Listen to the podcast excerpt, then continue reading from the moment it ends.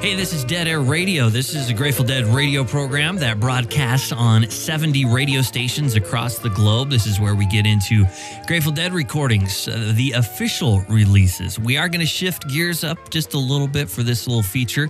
Uh, this comes from a favor from a guy that uh, I knew I was going to do it. I'd do anything for this guy. This is a dude that I uh, definitely admire. My name is Dennis McNally. I used to be the Grateful Dead's publicist and their historian. I started working on as the historian in 1980. Was the publicist until Jerry died, and then for Grateful Dead Productions until 2004, and then for uh, Bob Weir and Rat Dog for another four years. Had the opportunity to chat with him on the telephone, exchange some emails. Also got to interview him for the uh, program. Uh, really cool whenever uh, Dennis McNally starts throwing down these really cool Grateful Dead stories. I have one thing that has no intrinsic value that I cherish as more for its humor than anything else that uh, will never give away. I will give it to my grandsons. And that is when the Grateful Dead were going to go out on tour with uh, with Bob Dylan and Tom Petty in 1986, I drafted a press release. Jerry was sitting in the kitchen at the Grateful Dead office, as he frequently did, having a cup of coffee, and everybody would he'd sit there and, and word would go through the building, ah, Jerry's here. And then everybody who had needed him to sign off on something or whatever would come trooping down to the kitchen and show him their business. I gave him uh, a draft of the, of the press release and said, you know, what do you think? He said, it looks good. And for whatever reason, he was feeling goofy that day. He, for a second, pretended that he was a corporate executive and he scribbled on it, okay, JG and handed it back to me. Now, in 11 years of working for him, I assure you that's the only time he ever did such a thing. Um, this is just not his style. Well, you can guess I have kept that piece of paper and, and will continue to do that. Which is kind of strange because whenever I get a press release from Dennis McNally, I somehow always keep it and collect them as well. It's, it's kind of weird, but yeah, the guy is still kicking out press releases. I don't really have a title. I'm a I'm a freelance publicist at the moment. He's still keeping himself uh, fairly busy. Uh, not too long ago, I got a press release in the mail about a band that's coming out with some new music. It's an honor for him to even be interested in us. I think it's, it's just yeah. great. He's he's a great guy and he's very smart. It's nice that he likes our music. It's it's a real compliment to us that we we're taking it that way. Not only did Dennis set me up with one interview, but he also set me up with two. Plus, we did it all at the same time, which kind of goes back to Dennis's superhero powers when it comes to public relations. Yes. Are you there? I'm here. Corey, are you there? I'm here. I'm just maybe I'm too old, but it's just technology amazes me sometimes. right, incredible stuff, man. This is uh, high tech. All, all three of us on a phone line. I guess I guess so. Yeah. All right, and let's go ahead and now that our minds are blown with technology, let's go ahead and blow our minds with some music. I'm John Ryder, the bassist for Max Creek. And I'm Mark Mercier, keyboardist. The boys in Max Creek have a new live album out titled 45 and Live. Life will carry on.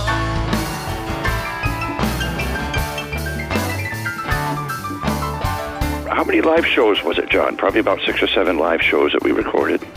In 2016, yeah. In 2016. And uh, culled a bunch of material from each of those shows and uh, tried to turn it into a uh, unified product, which was interesting. But each song is probably from a different setting, or some of them are from different settings from each other. Going back to the beginning, John Ryder, he helped form Max Creek back in 1971. Really, it got to the point after 20 years or so where we couldn't imagine doing anything else or being in part, you know, uh, part of another band, um, uh, other than have them as side projects. And uh, but this is this is what we come home to all the time. The vision wasn't just being a band that knocked out killer jams, but kind of forming a community. Their location definitely helped with the band booking gigs and fans who would go on the road to see shows. Everything is close to each other out here in New England. So, I mean, to, to drive from here to New York is only two hours, and we're in Connecticut. So, uh, uh you know, if you wanted to follow a band around to a bunch of shows, you, you could do that and not necessarily have to live in your car. Putting it into perspective, you got to remember that this is sort of the wild west of the jam band era. Max Creek was part of those pioneering times. It was sort of hard to arrive at even the thought that we were a jam band. We were just a product of the early 70s, of country rock kind of thing that later turned psychedelic. And eventually, people started calling that a jam band. And we were a combination of anything from jazz to country to heavy metal, even. So.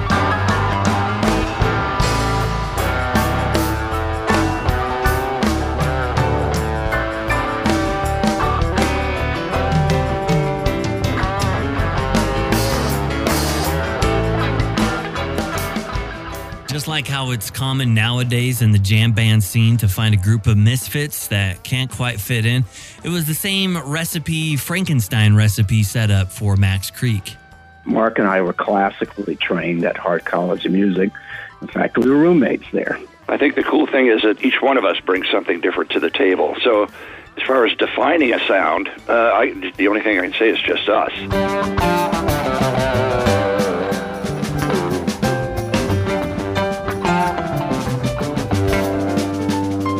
And it changes actually you know depending on what it is that we bring in and what it is that we would like to do but also from night to night. I mean some nights we'll go in and we're feeling more jazz. So we do a lot of free improvs and uh, the improvisations will be more jazzy. Some nights we'll go in and and it'll have more of a country flavor so.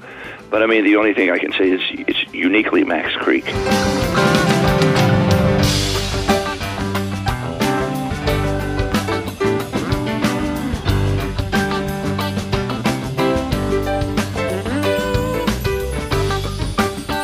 uniquely Max Creek as it is, that diversity is reflected on their fan base. Anywhere from kids that come in at 18 years old to uh, we have one 74 year old. Ed Hall. He's kind of famous right now. But I mean, we have people in their 50s and 60s who are now bringing their kids and grandkids to shows. It's a rejuvenating situation. Yeah, besides, you got to love a band who loves their fans we allow people to come in and bring their decks and, and do some live taping. So going back maybe 20, maybe 35 years ago, you would think that this band would do one of two things. One, they could just break up. Sometimes we didn't get along, but we were all, uh, you know, willing to compromise, and then it all came together on stage. And so, uh, even if there were disagreements, um, the stage thing just sort of negated the disagreement. Yeah. Um, there's, there's a certain amount of intentional sublimation going on there too. it's just we uh, we you know you get angry with one person, you talk about that person with the other person, but everyone knows that uh, that the bottom line is is that. Uh, you know, we all love each other. As most bands, one could imagine that, uh, yeah, breaking up is definitely a possibility. The other possibility, a lot more narrow of a path, would be, quote, making it by finding major commercial success, driving fancy cars that they can crash on their way to rehab, have like supermodel girlfriends that they can cheat on, and new ways to go bankrupt after making millions of dollars. But maybe that wasn't Max Creek's intention. we, we were never intentionally yeah we were never intentionally not bigger. we always we always really wanted to be. We were all running around all over the place during the 70s and 80s, and then all of a sudden we decided to uh, settle down somewhat. Yeah.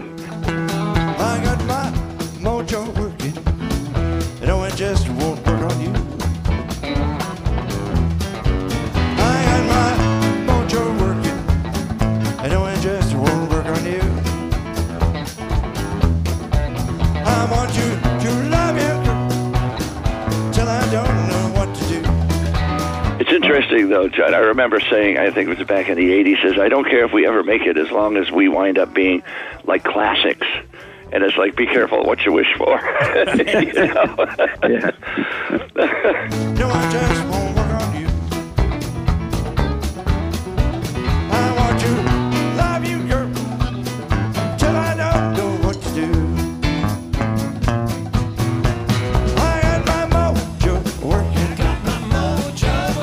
Oh, we would we would have loved to have gone national. You guys pack these venues. I mean, it seems like you guys can play every night of the week in, in your guys' home state, and people will show up, and it will be different people each night. Yeah. And and there's almost a buzz. I mean, it's almost like you guys are one of those best kept secrets in the music industry. Oh. That we are. That's Yeah. I'm not sure. Every time you see, every time you see that term applied to like a restaurant, you know that nobody's going there. You know, it's it's just kind of interesting. Uh, it it. You know, there are a lot of people who really enjoy the intimacy of us being able to go out and say hi to everyone personally.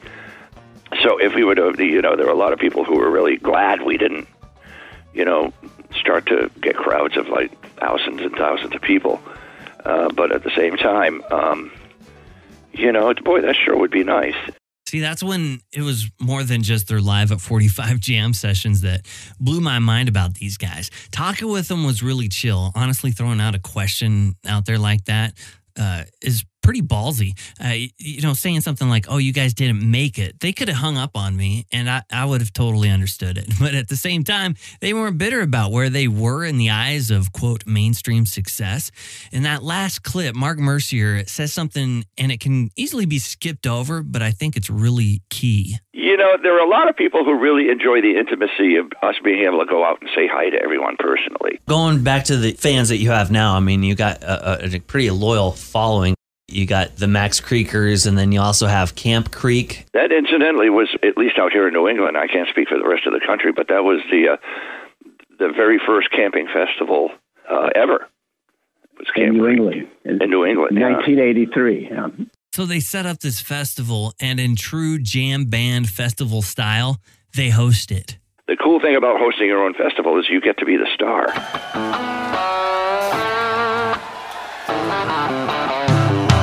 Also some other perks of hosting your own festival. You get to choose stylistically the way you want to head for a particular event. So, you know, one Camp Creek will be more New Orleans, and one Camp Creek will be more uh, jam bandish. And This idea of the inmates taking over the asylum was definitely a highlight, which was shining bright throughout the jam band land.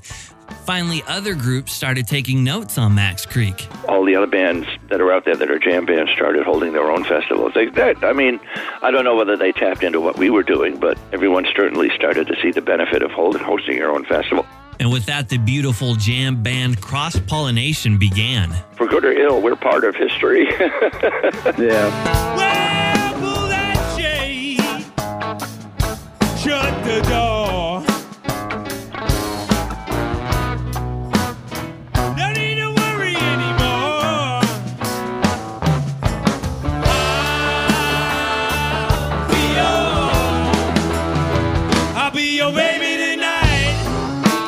I we were influenced by and, and have influenced a lot of jam bands out there. You guys have these run ins. It's almost like you guys are acknowledged with A, your crowd, and then also B, like a lot of Grateful Dead past members or former members of the Grateful Dead, and you mentioned Phish, have given you love and respect. And the band, Rick Danko, Levon Helm, We actually hooked up with Widespread Panic for a while. uh, you know, they've been uh, Yeah. great to us. I actually tried out for Phil and Friends uh, with Scott, the guitar player. In the 80s, Jorma uh, from Hot Tuna would climb on stage with us uh, several times. Then Jorma and Rick Danko Yeah. climbed on stage with us. Phish used to come hear us all the time before they um, became big. We were pretty good friends with those guys. People show some respect for us, and it was it was great. What were some of the bands that would come into your guys' festival? Oh, geez. We've had David Crosby. We've had uh, some members of uh, Talking Heads. We had Railroad. Did we have Railroad Earth? I can't remember. Yeah, yeah. Yeah, and and uh, a lot of the jam bands uh, before they were before they were big, they would come and play Camp Creek. Uh, you know, there's almost too many to remember. Mi- Mike Gordon would always come in and sit in with us. We'd do dueling basses. Yeah. Uh, Derek Trucks. We had the la- uh, one three or four years ago. We had Paul Barrere and Fred Tackett. Just uh, just just some spectacular musicians. Dirty Dozen Brass Band. We had those guys once, and had Radiators and some of the New Orleans guys. Uh, Ryan Montbleau is is kind of like puts in an annual appearance. So it's just it's great to actually spend time with all these musicians.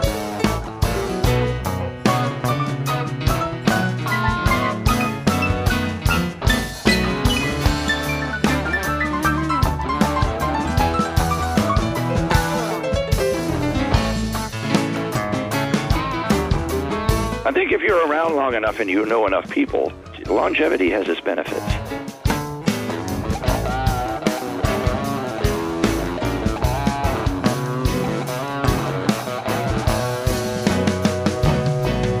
It wasn't uncommon to see the band tour inside their close proximity community, but it wasn't common to find their albums on store shelves. we had come out with probably about seven or eight albums, you know, limited pressings. We have some vinyl, we have some CDs, and they were all kind of like released within our the realms of our clientele. But uh, um, you know, it took a while for them to uh, to make their way across the country. Well, Windows was on Relix Records. That that uh, you know was definitely a national release. Yeah, yeah, that's true. Yeah. As with any band that marches at their own beat, the latest album is their first release since 2000. A lot of this silence is from the person who supplies the beat. That would be the drummer, but it was a bunch of drummers. We uh, have kind of a hot seat in the band, which is the the drummer's seat, and we've gone through three or four drummers. However, it, it was a drummer who got the guys to put music on an album. And our most recent drummer, uh, Bill Carbone, who incidentally wasn't born when the band was founded, came in with a bunch of energy behind him, and uh, he was very pleased to be part of the band and really wanted to do a huge amount of contribution to the whole thing. So he wanted to uh, to spearhead having an album come out, and uh, by God, he took the reins and he uh, he did it.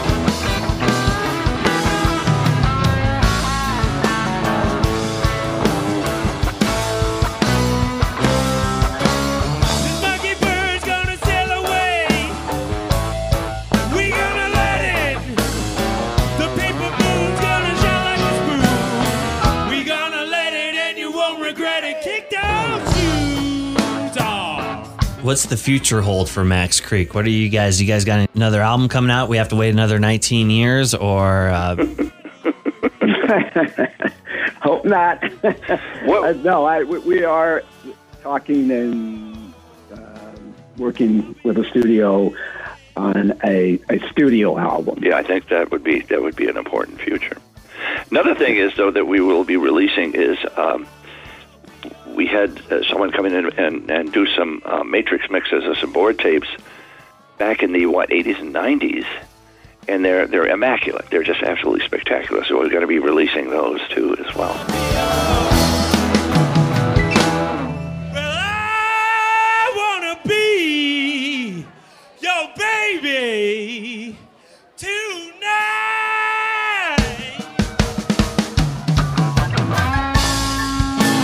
thanks to John Ryder and Mark Mercier for uh, catching us up with what's going on with Max Creek. Their latest live album is titled 45 and Alive.